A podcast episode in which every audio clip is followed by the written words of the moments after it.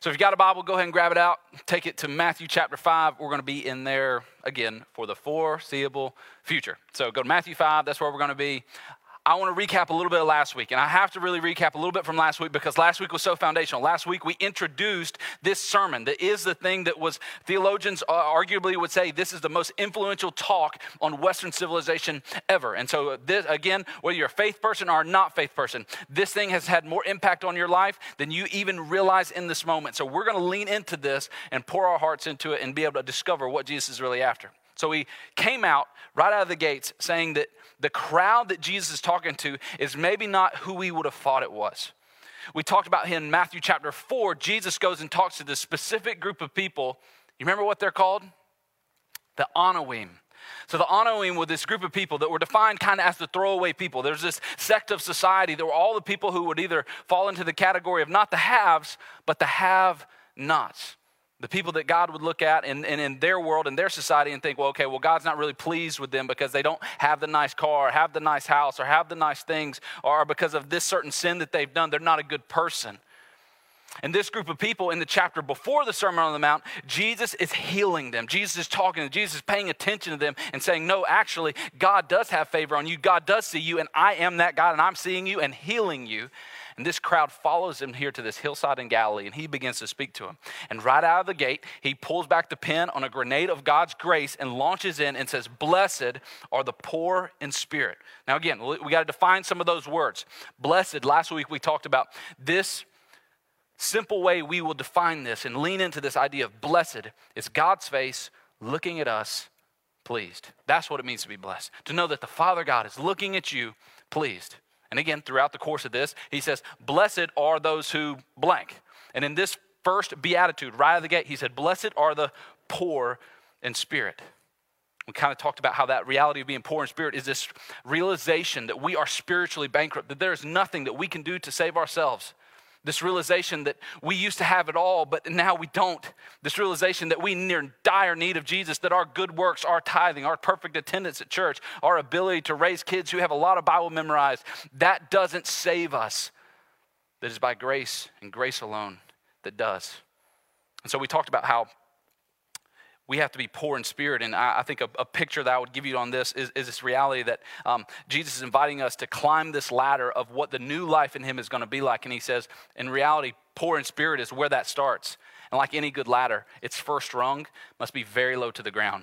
He says, if you're going to climb this, if you're going to enter into this life that I'm calling you to, you're going to have to also get very low to the ground and be poor in spirit. He says, the blessing of the grace of Jesus is his love, and it reaches all the way down reaches all the way down to right where religion left you. Right where your attempt goes, poverty of spirit and his grace and his blessing reaches right there into it. We said, Blessed are the poor in spirit, for theirs is the kingdom of heaven. And we define kingdom of heaven not as this place that we go when we die. He said, When we are at the place where we are poor in spirit, we realize that there is no way that I have any righteousness, any goodness, anything that is worthy to be paid attention to in my own, that Jesus and Jesus alone gives that, then what happens, and this is why we are blessed, is that blessed are the poor in spirit, for theirs is the kingdom of heaven. And here's how we define kingdom of heaven. And I left you guys with a, a potentially no fun question to go home and ask. The kingdom of heaven is any place that where any place where what God wants done is actually being done. That's the kingdom of heaven. Any place where what God wants done is actually being done. Okay? So that's blessed are the poor in spirit, theirs is the kingdom of heaven. And, and I want you to understand about this. And this is the Beatitudes. You got to get this. Um, each of these, these Beatitudes, they're not just this random quote. It's not like the book of Proverbs where it's just a bunch of random phrases and you can just pick and pull and apply them randomly at however order you want to. These Beatitudes flow in sequential order. So if you don't get to the place where you're humble enough to realize how broke and how poor you are spiritually and how in need of Jesus you are, how bankrupt you are, and how in need you have to have Him, you're never going to get to this second Beatitude that we're going to uncover today. And so they flow, they go in sequential order. And they do this because these whole Beatitudes and this whole Sermon on the Mount is what Jesus is doing to say, all things are changing.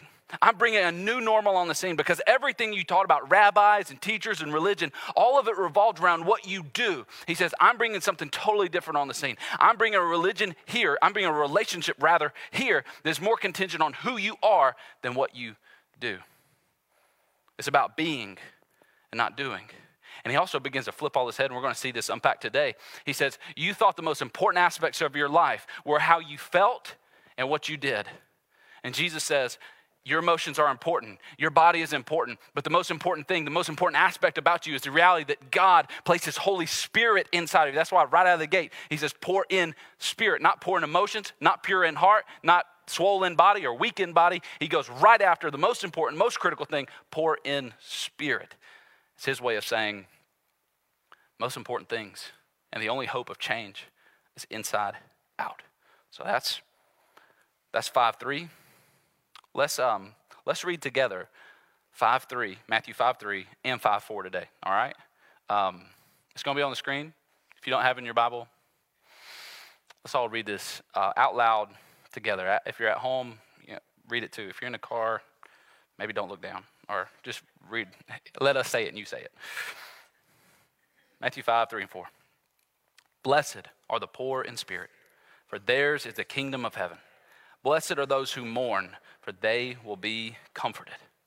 All right, let's, let's go. Again, I told you guys we were going to do this. We're going to go kind of word by word in this. And again, man, I've had a few different conversations with people about this series and even this past message and everything else. And what I want you to know, you're going to sense this. this is a little bit of a shift in kind of how we've approached, or maybe I've approached preaching to you. This is not like if there's anything that this is not going to be, it's not going to be self help. We're going to go word by word. Like at the end of the day, my hope is that you would go, if I call myself a Christian, I have to know what Jesus actually said. And if I call myself a Christian, I don't need to just stop at what he said. I got to go to what he meant. And so we're going to slow down and do our best to find out what he meant. That's going to mean we're going to unpack words. That's going to maybe mean that some of you need to go buy a journal or, or really learn how to take good notes on your phone because we're going to unpack what he meant because life is too short for you to live here on this earth with every breath that he give you, not knowing what he actually meant by what he said. And so he says, blessed. The Greek word there for, for blessed, I'm going to show it to you on screen, uh, is makarios. Makarios. And again, we kind of define this. It, it's translated more often than not in the Bible as blessed. Sometimes it's happy, but it's deeper than just happy. Again, emotions and happy. Like sometimes we get happy, like when it's Moe's Monday and we get a burrito for $5, and we get happy about that. We just happen to actually go there on a Monday. It's a much deeper happy. He's talking about blessing. Again, we define that as God's face looking on us pleased. So he says, Blessed. Blessed are those who mourn. Now we're like, hold up. Mourn? Like funeral stuff? How, how is it blessed when people are dying? How is it blessed when people I love are not in my life anymore? So he said, Blessed are those who mourn. The Greek word that Jesus uses here, or it's translated here, is pentheo. Have it up there on the screen, pentheo. And this, I want you to know that in the Bible, there are multiple words that were translated as mourn.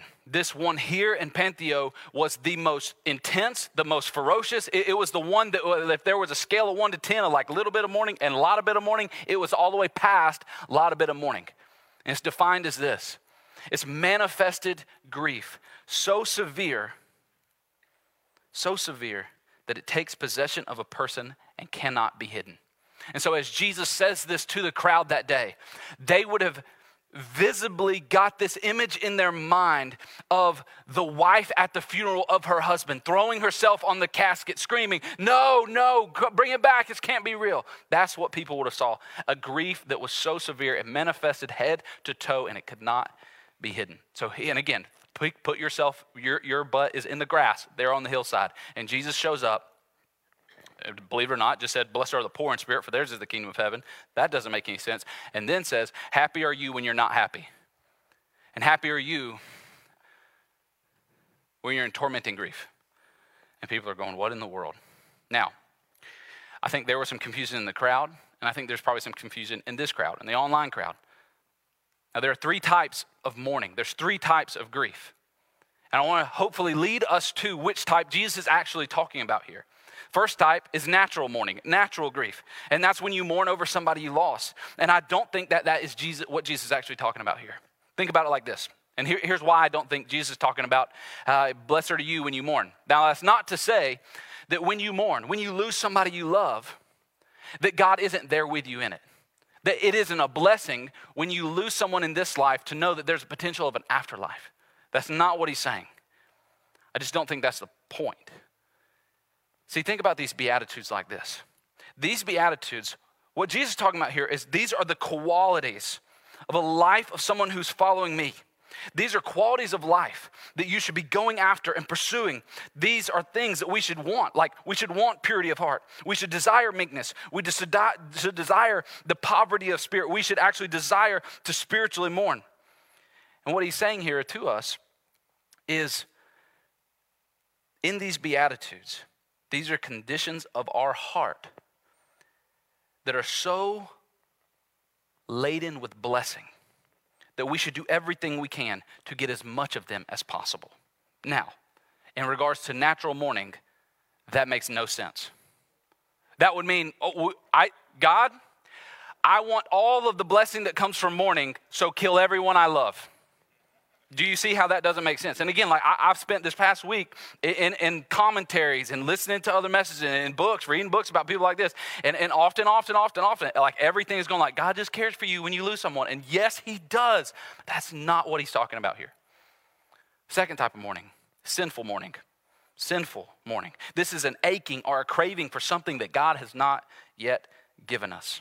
Most of the time, something that's outside of his will for us. Perfect example is this is in the Bible, there's this, there's this king, bad king, named King Ahab. Now, King Ahab, he had a lot of stuff. Again, he's a king, he has a kingdom. One thing that he didn't have was this really apparently awesome vineyard that this guy Naboth had. So there's this cat Naboth, he's got a vineyard, and apparently Ahab can see it from his window. He looks out, he sees Naboth's vineyard. He's like, that's the dopest vineyard, man. I just want that vineyard. Look at those grapes, man. And I like grapes. And he just wants this vineyard. He, he's aching physically for this vineyard. So much so that he goes to Naboth and he's like, listen, Naboth, name your price, man. I want that vineyard. And Naboth says, it'd be outside of God's will for my life to give you this vineyard. This is part of my family. I can't do that. And so Ahab goes back to his home, lays on the bed in the palace, and like a four year old little child starts pouting, I want that vineyard. Give me that vineyard. His wife hears him and says, Shut up. I'll get it for you. And she goes and she kills Naboth and gives him the vineyard. That's sinful mourning. And again, I don't think that's what Jesus is talking about here. There's a third type of mourning spiritual mourning. Here's what that is Spiritual mourning is sorrow over our sins against God.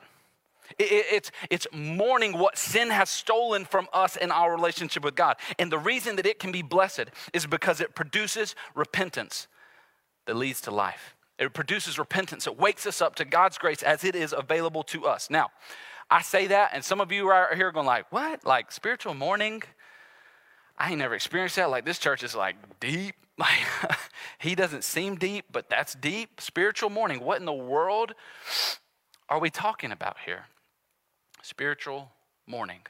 Like crying about sin, crying over what sin has stolen.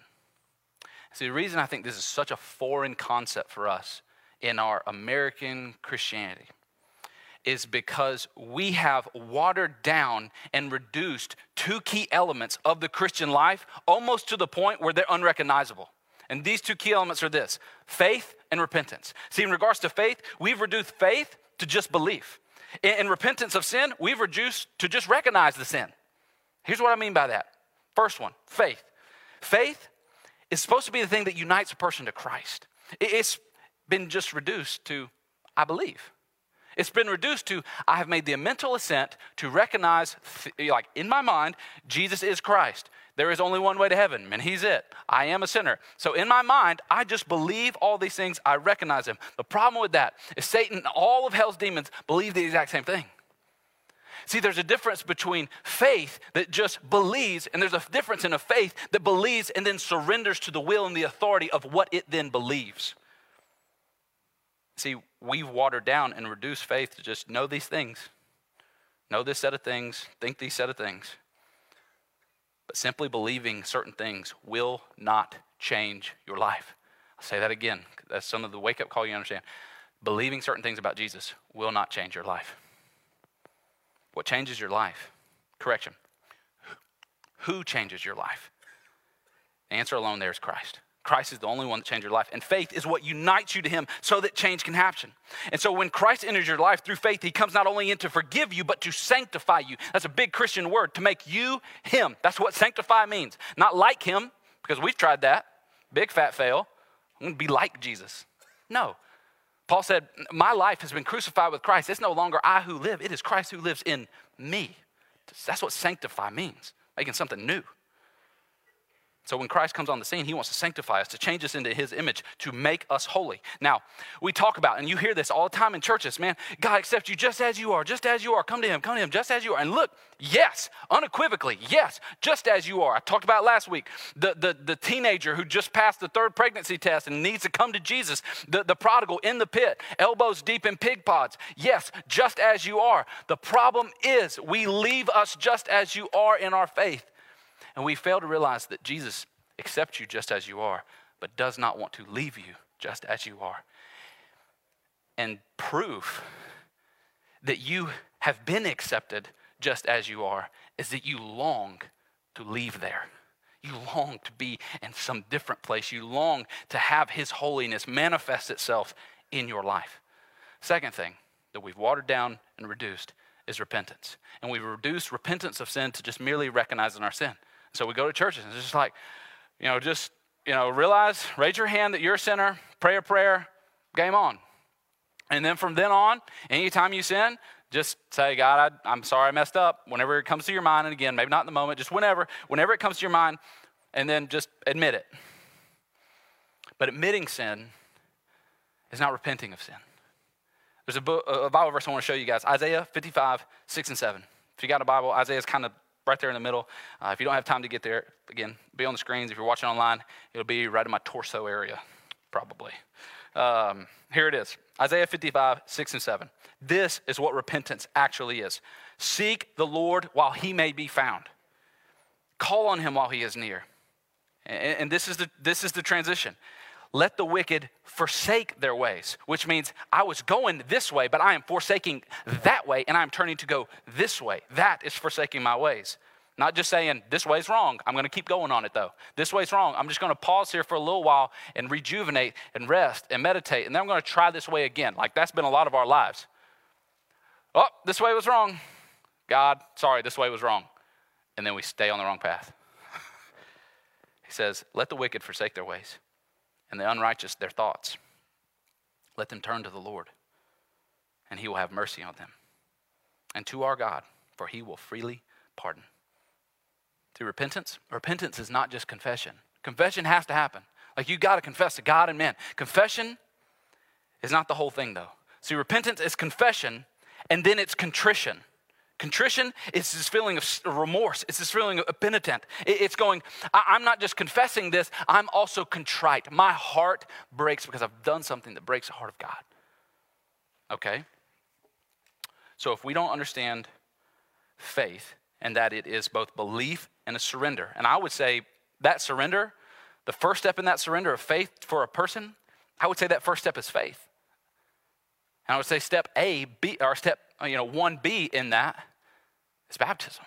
Like you put your faith in Christ and you surrender into the waters of baptism. That's I accept you just as you are. But I'm not going to leave you right there. In the first place I want to take you is to the water. To have that old life washed away and to be born up something new.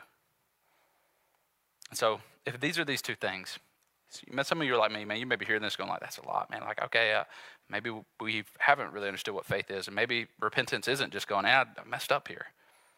I want to show you a picture, a story in God's Word that I think will help you see with living color what spiritual mourning actually looks like.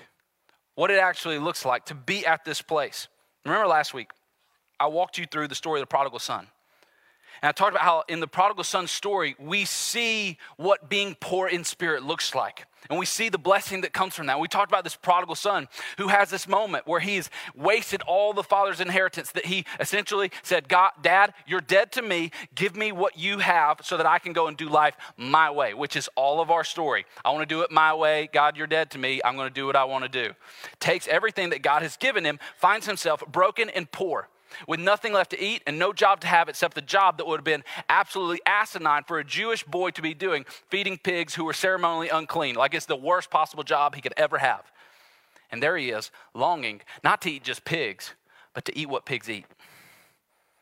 And there in this moment, he comes to his senses.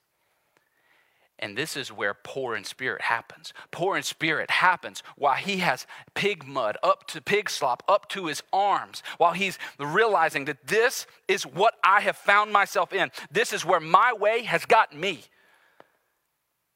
And the poverty in spirit was that thing in him that said, I have got to go home. I have sinned against my Father and I've sinned against heaven. Now, that poor in spirit. That's beatitude one, poor in spirit. And we talked about how last week we think that when the prodigal became blessed was when he got back on the dance floor and he's got a ring on, he's got the coat on, fat and calf is cooking. We think that that's blessed moment. Blessed moment, according to Jesus, is elbow deep in pig pots. I want to show you where blessed those who mourn is at, because it's also in this story. If you got a Bible, I would invite you to go to Luke 15. This is where we see the story of the prodigal son. Last week I told you, and this week I want to show you, just to be able to like let you put eyes on it. It's not going to be on the screen. This is why you guys, like, we're going to be in this whole thing for a while. Start bringing your Bible. Uh, first service, they did really good at this. Second service, get your act together. Um, just kidding. I love you. Bring your Bible. Um, we're going to be in here a while, which you should be like glad. Like we're reading our Bible at church.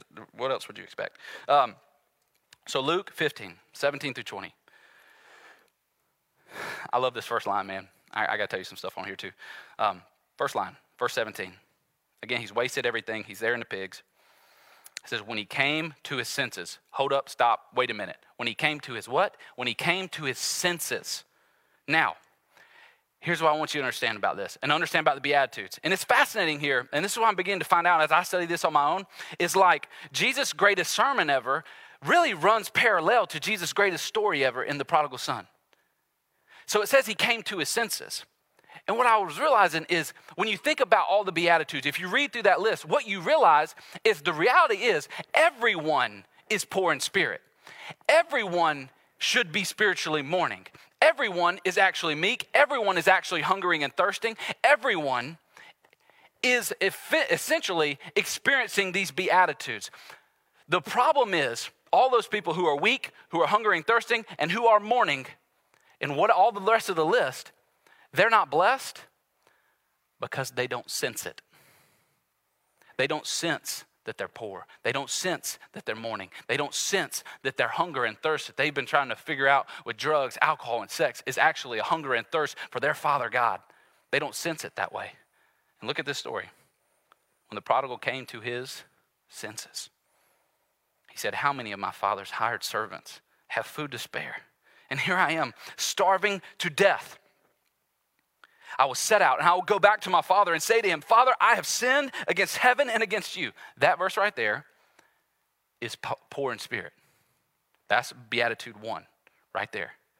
He's saying, I, I don't have anything else. Look at what he ties it to. He's saying, My father's hired servants have more than I do. I don't have anything. I am poor. I am broke. I don't have even enough food to eat on my own. I'm wanting to eat pig pods. That is poor in spirit. And he says, I've sinned against my father. Spirit is poor. Now I want to see, I want you to see in verse 19, this is what spiritual mourning looks like. I love how we are able to see this in the story. He says, I am no longer worthy to be called your son. Mourning. You know, mourning is all about what you've lost. You, you don't mourn over getting something. You don't mourn, oh gosh, I got, you know, a great parking spot. Oh, tears. You only mourn when you lose something. And you see this here in the story. He's mourning over something he lost. And, and to this story and to our lives, there is nothing that you can lose that is a greater loss than losing the reality to be called a son of God, to be called a daughter of God. And so, here in the story again, pick out the parallel, see what's happening here. He is saying, I have lost the most important, most valuable aspect of my life sonship, a place in my father's house. And he knows that it's his sin that caused him to lose that. He says, I'm no longer worthy. I'm no longer worthy to be called your son. I've lost what my identity should have been. And so he says, Make me like one of your hired servants. So he got up and he went to the Father. Now, I love what's going on here. So Jesus says this He says, Blessed are those who mourn. And hopefully we begin to get an idea of what spiritual mourning looks like. But now I want to turn that corner and go, okay, what's on the table? What's, what's available to those who mourn? And what is Jesus in this beatitude thing promising to those who, through the pathway of beatitude one, their poverty of spirit, their admittance that I am a sinner in need of a Savior, I am spiritually bankrupt, their admittance of that, and then go, okay, I realize that this is what I am, and now I'm mourning over what I am. I'm weeping over what I've lost. What's on the table for those people? Jesus says, they shall be comforted. Comforted. Now we can hear that and go, they get a beanbag chair. Like, what, what are we after here? Like, comforted? Like, they just get a, they get a hug, Jesus hug? Like, what are we after here? What does that mean? When I'm spiritually broken enough, when I begin to weep over my sin, how, how, does this comfort happen? The Greek word that I want to show you here for comforted is the word parakaleo. Parakaleo. This word caused me a lot of consternation this week. I don't get this word. And the reason I, I, pull out these words and stuff to you is because I believe uh, Jesus picked every single one of these words by heart, by for a reason, for us to understand and to get what they mean. And, and again, we can hear, blessed are those who mourn, for they'll be comforted. And we just go, okay, Jesus is going to help me when my parents die. There's so much more. And again, it's not about physical, it's about this eternal. It's not about how we feel, it's not about how we think, it's about what's going on in our eternal spirit in relation to an eternal God. And so he says, Blessed are those who mourn spiritually, for they will be comforted. Now, this comfort, this word parakaleo, is used 110 times in the New Testament. 110 times in the New Testament. 91 of those times, when it's translated, it's not translated as comforted 91 of the 110 times that parakaleo is translated is translated with these words. Words are some frame or some, some form of beg, plead, encourage, urge. So parakaleo, more often than not, when it's translated from the Greek into the English, the Bible was originally written kind of in this Greek language. We translate it into English. That's how we got what we got. More often than not, 91 times to be exact, it's translated urge, plead, encourage. Now you read this and you go, okay, well, why, if the majority of time is translated that, why doesn't this verse read, Blessed are those who mourn, for they will be encouraged? Blessed are those who mourn, for they will be begged or they will be pleaded with. And that's why I read that and I go, God, what are you, what, what does this mean? What are you after here? Now, 19 times, again, it's translated uh, 110 times. 91 times begged, urged, pleaded. 19 times is translated some form of the word comfort. Now, stick with me here because I'm, i have a point to all of this. 19 times is translated as comfort. Now, there's probably some sort of significance between 19 and 91 and them being opposites of each other, but I'm not going to be one of those weird preachers who starts drawing numbers and lines and stuff and trying to predict when the end times are coming. Um, 91, encourage, plead, 19, comfort.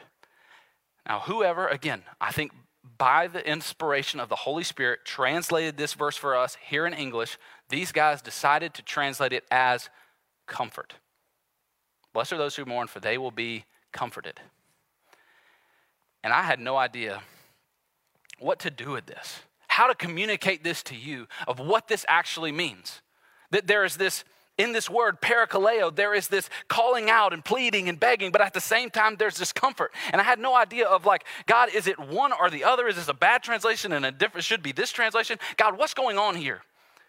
I've been praying and trying to figure out how to communicate this to you. And up until this morning, I had no idea how I was going to do that. And up until this morning, I'm just going to confess to you, I felt like a big giant hypocrite trying to preach this sermon to you, where it lands with me asking you the question when was the last time you wept over your sin? And I felt like a big giant hypocrite because I, up until this point, don't remember that time. But that changed this morning. I think there's an epiphany that I found in this text, and I want to show it to you. I don't think it's an either or. I don't think is, is this parakaleo word, does this mean encourage or does this mean comfort? Does this mean beg or does this mean comfort? What does it mean? I think it's both. See, I found it this morning again when you look at the story of the prodigal son. He gets up. He, he realizes his poverty in spirit. He realizes and begins to mourn what he's lost. I'm no longer worthy to be called a son. I only am a servant, a slave now. I'm going back to the Father. And we read, this, we read the story of the prodigal son, and you see what happens. He gets up and he comes home. The father is up on the porch. He sees him way off. And I don't think it's too much of a stretch of our imagination in this text to think that the father just picks up his, his, his robe, ties it around his waist, and just runs, keeps his mouth shut, and goes to his child and then hugs him. Like, I, I'm just not willing to believe that the father doesn't say something on the way. And I think what's happening here is parakaleo pleading and begging that leads to comfort. Picture the father there on the porch, looking the same way he does every evening, looking out and sees him. And parakaleo happens. He begins to beg and plead, Come on, son! Come on, boy! Yes, yes, come on, you can do this. Come on. And he picks up his he picks up his robe, he ties that stuff up, and he begins to go. He begins to go to his son. And I believe the whole entire way that he, as the loving father, is going after the son, he is pleading, he is begging, Don't stop, son. Don't stop. Come on, boy, come on, let's go. And then comfort happens as he embraces his son. That's parakaleo. It's begging and pleading to come into the comfort of the Father. And my heart broke when I heard the father begging and pleading for me by name. Trent, come on, son. Trent, come on. Don't stop. Yeah, like, yeah, come on. Don't let that stop you, son. Don't let that stop you, son. Trent, come on. Get up. Come on. You got to hear him saying your name by name, comforting you calling you out, pleading with, begging you, don't stop. Come on. And so I found myself this morning, I wish I could have typed it out to put it on a screen to show you, but I found myself given what I hope is a, Holy Spirit honoring paraphrase to this text that I think paints it in the light that I believe Jesus wants us to see it in. Blessed are those so stricken with sorrow over their sin they will hear their father begging and pleading with them to come to his comfort. Blessed are those so stricken with sorrow over their sin, they will hear the Father begging and pleading with them to his comfort. Now, again, all of this, all of this is contingent on whether you sense it or not. And I can't do that to you, I can't do that for you. Only and that's what I've been praying all day. Only the Holy Spirit can awaken your senses to hear that. Right now, for every single person in this room, you know your name. Right now, for every single person in this room, every single person watching online, there is a Father who is parakaleo to you right now, who is calling you out by name. It is all contingent on whether or not you sense it in this moment. He's calling you out by name. Come on, come on, get out of that. That's an empty relationship. That's a broken vessel. You don't need to drink out of there. That well has already run dry. Get out of that. Get out of that relationship. Get out of that job. Take this promotion. Talk talking to them. Get into my word. Start volunteering. Give a little bit. Do like encouraging, calling us out by name into these things and saying, I'm going to embrace you. I'm right there. I'm right there. Realize that you're poor. Realize that you're broken. And hear me calling you out. I think the Apostle Paul, he did a beautiful, amazing job of showing what this repentance this poverty in spirit, this, this, this mourning over our sin, this sorrow that should be a head to toe, manifesting in every aspect of our life, that it can't be hidden kind of thing. I think he showed us in 2 Corinthians 7, 8, and 10. It's going to be up here. I want you to read it. Says, Even if I cause you sorrow by my letter. Now, Paul's writing to church in Corinth. Again, I've told you this a little bit. Church in Corinth was kind of like a you know, anything goes. What happens in Corinth stays in Corinth. It was all over the place in Corinth. And so Paul writes to them and he's calling them out on their sins. Like he's pulling no punches about you been dudes been sleeping with dudes, all this crazy stuff's been going on. He just lays it all out there, doesn't pull any punches, doesn't blur anything out, doesn't write anything in invisible ink, so only the leaders can read it and then tell everybody else. Like just lays it all out there. Say, hey, read this publicly. I want everybody to know. I may not call everybody out by name, but I know what's really going on there. Word gets out. So Paul, he's, he's, he's, he writes them in, in 2 Corinthians, kind of after he roasts them over the coals, and he says, hey, even if I cause you sorrow by my letter, I don't regret it. Though I did regret it, I, I see that my letter hurt you, but only for a little while. Yet I know that I am happy, not because you were made sorry, but because your sorrow led you to repentance. This is spiritual weeping. Sorrow that leads to repentance. That's how you know whether or not it's from God or it's from Satan. It leads to repentance. For you became sorrowful as God intended. What? That doesn't match what Joel told me. That doesn't match what I heard on TV preacher. Sorrow? What? I should I should actually be sorrowful? And hold up. God would actually this God out there would actually intend my sorrow. This is again, this is Jesus saying, here's the new normal. If you're going to follow me, one of your primary emotions may be sorrow. And again, like what do we do with that? This is his thing. This is what he lays out. Blessed are those who are sorrowful. Blessed are those who mourn. Blessed are those who are so in tune with how their sin separates them from me that they weep over it. For you became sorrowful as God intended, and so we're not harmed in any way by us. Verse 10, key verse here. Godly sorrow brings repentance. Godly sorrow brings repentance that leads to salvation and leaves no regret but worldly sorrow, death.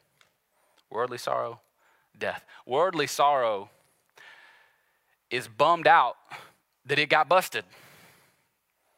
Godly sorrow goes, I am busted, broken, and I can't help but weep.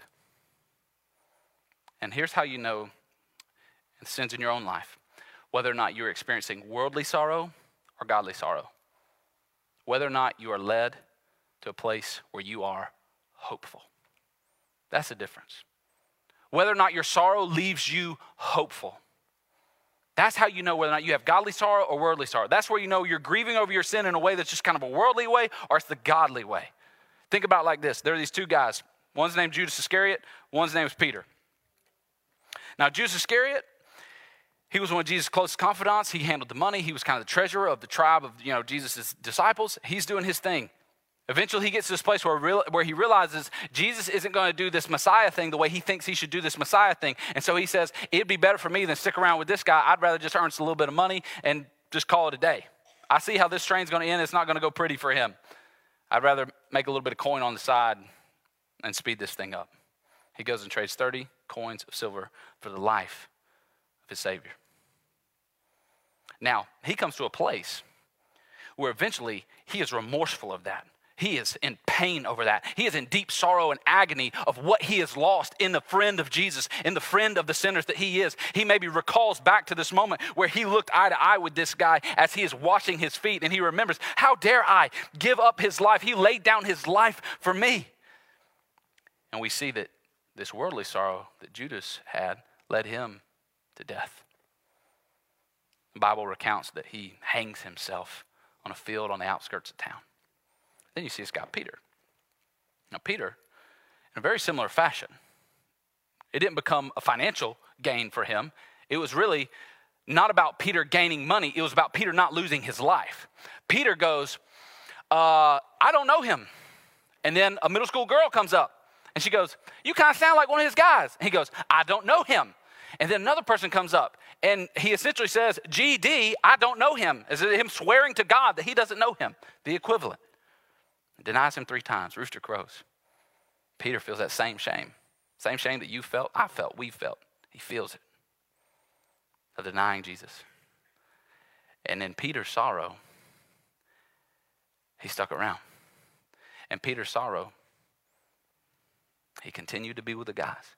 And Peter's sorrow, he recognizes his Savior on the shore cooking breakfast.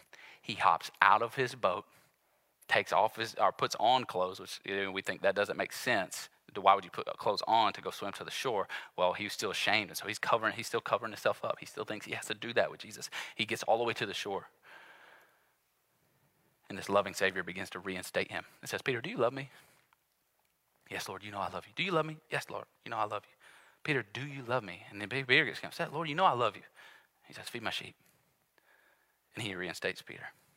And here in the contrast between these two guys, here's what I want you to understand Satan and the Holy Spirit have one thing in common. Both Satan and the Holy Spirit, their whole goal is to lead you to the end of yourself. Satan's goal, it leads you to the end of yourself. Holy Spirit's goal, to lead you to the end of yourself. Satan wants to do it to lead you to the end of yourself and you to get there without Jesus. And once you find the end of yourself, whether that's a bullet in the mouth, whether that's an overdose, whether that's you killing yourself slowly through cirrhosis of the liver because you're trying to uh, just drink yourself in, whether that's you in relationship after relationship after relationship, whatever it means, he wants you to go to the end of yourself and you not be there at the end with Jesus. That's worldly sorrow. Because then you spend an eternity separated from God. You spend an eternity in hell. He wants to lead you to the end of yourself. Holy Spirit, same goal wants to lead you to the end of yourself. The difference is because the Holy Spirit is the Spirit of Jesus, when you get to the end of yourself, then sitting there waiting on you is Jesus, praise God. And you get to the end of yourself and you go, whoa, there is an up from here. I am hopeless, and He is hope. Not just hope for me, but like He is hope. He leads you to the end of yourself, and He leads you right to Jesus. He leads you to Jesus, and He invites you in your mourning and in your poverty to now accept all that Jesus died to give you. We see what that is. One of my absolute favorite passages in the entire world, entire Bible, Isaiah 53, 3 through 5. This, this verse right here, this answers the question of who in the world can comfort somebody like us when we feel the weight of our sin. Who can do that? Only somebody who was, verse 3, despised and rejected by men. You want to talk about sorrow? This Jesus is a man of sorrows, acquainted with grief. He was one whom men hid their faces from. He was despised and he was esteemed not. And surely he was borne our griefs and carried our sorrows. Yet we esteemed him stricken, smitten by God, and afflicted but he was pierced for our transgressions. He was crushed for our iniquities. Upon him, the chastisement that brought us peace, and it is with his wounds that we are healed. See, see, Jesus never mourned over sin that were his. But unlike you, like you'll only ever have to feel the full weight and, and feel the full weight of your own sin. The difference between you and Jesus is he felt everyone's. Everyone past, everyone in that moment, and everyone future. He was the man of sorrows, stricken. He was the man who bore our griefs. And so, our only hope in the midst of our sin, in the midst of our poverty, in the midst of our mourning over what sin has stolen from us, is coming to Jesus and saying, Jesus, by what you did on the cross, now all of what was stolen can now be repaid. And that's why that's that's what leads us to mourn. See, every sin steals something from you. Every sin you commit steal something from you. For me in my life, the, the place when I think about the most mourning I ever experienced in my life, like the heaviest, most weeping over like natural mourning, was when my father was shot and killed. And I love this verse because it's given me so much hope that now I can actually extend forgiveness because what I'm angry at right now is not the fact that I lost my dad. What I'm angry at now is what sin stole, what sin robbed. And so I don't have to get mad at the gunman, I can get mad at sin and what sin stole. And I can weep over a world where people do senseless, crazy things.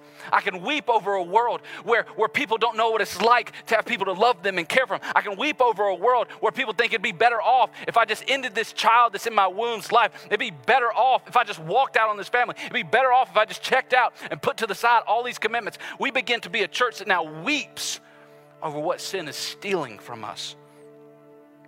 And I told you I was going here. My question to you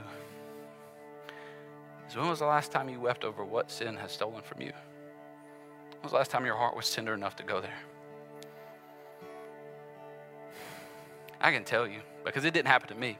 Like it's confession time. Um, again, I, I hate being a hypocrite, and I know I am at times. And I, and I, I dreaded asking you that question, not knowing when my last time was. I, want, I can't lead you somewhere I'm not at. I can't lead you somewhere I've not been.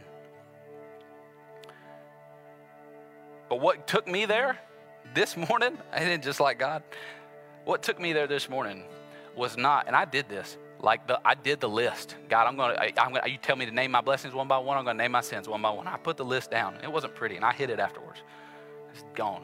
I don't want anybody to find it. That didn't make me cry. That didn't break my heart. I mean, it broke my heart, but it didn't lead me to the place where I'm mourning. Where, like what we defined as mourning, this place where it is a manifest, visible to the people on the outside, weeping. I didn't do it. What did it was parakaleo. What did it was in the midst of my sin, in the midst of my mistakes, hearing the voice of the Father going, Trent, that, that's not enough to make me stop running after you. What did it was, was hearing the voice of God begging me, put it down, son. Leave it alone, son. That's mine to carry, son. You don't have to wear that, son. You're wanting something that you're wanting them to give you something that never could, son. You're wanting approval that I can only give you, son. Come on. Let me comfort you. It's here. It's in my arms. It's with me. It's not with them. It's with me. It's, you can't do this, son. Come on, son. That's what broke me. I'm praying that's what breaks you when you realize that a loving, caring, willing to do anything, even give his own son, so that you can hear him call you by name, encouraging you, saying, Weep, mourn. But know that as you mourn what sin may have stolen from us, this man, um, this is what's so beautiful about the gospel is we weep over what we think sin has stolen and it has stolen stuff in our life. Man, some of you have years that the locusts have eaten from your life, years of addiction, years of pain, years of trying to, you know, fix a father wound with accomplishments, or years of trying to, you know, hide an abuse over here and not say anything about it. You have years where you've been trying to do that, and you've been living that cycle of have a few good weeks and then crash, and have a few good weeks and then crash. And you've lived that cycle enough. But here's the deal this was so beautiful about the gospel sin has stolen stuff from you in this life. But wait, there's more. So he says, through this faith, through you admitting, through this, you enter by the power of the Holy Spirit into ultimate comfort. In every year that the locust ate of your life will be repaid in eternity. Everything that you left, everything that you surrendered, everything that had the pain and that you mourned, and all those years without a father, and those years with abuse, and those years with that secret hidden sin, all those years of your Anawim life are all going to be repaid. When you enter the kingdom and you realize, maybe for the very first time, you're not a throwaway people. You're not a have not. You have the love and the affection of the Father, and you're with Him. Amen. Praise you, God, for that. So, we're going to celebrate communion together. And this is our way of remembering the price that Jesus paid for our lives. This is our way of recalling what has been done. And, and here's what I love what cannot be undone. My prayer is that you come to Him today, poor in spirit. You mourn over your sin. And that today, as you leave, whether it be in communion here or in the quiet confessions of your own home, you find a place to let Him break you down. You find a, a place to, to let Him lead you to godly grief that leads to repentance and leads to life. Let's pray. Jesus, do in the hearts of your people the things that only you can do. Your word has been preached, your gospel has been made clear. Draw us to you, lead us to repentance, lead us to life change. I pray they hear you call them by name, Parakaleo, begging to be comforted, begging to be comforted. In your name.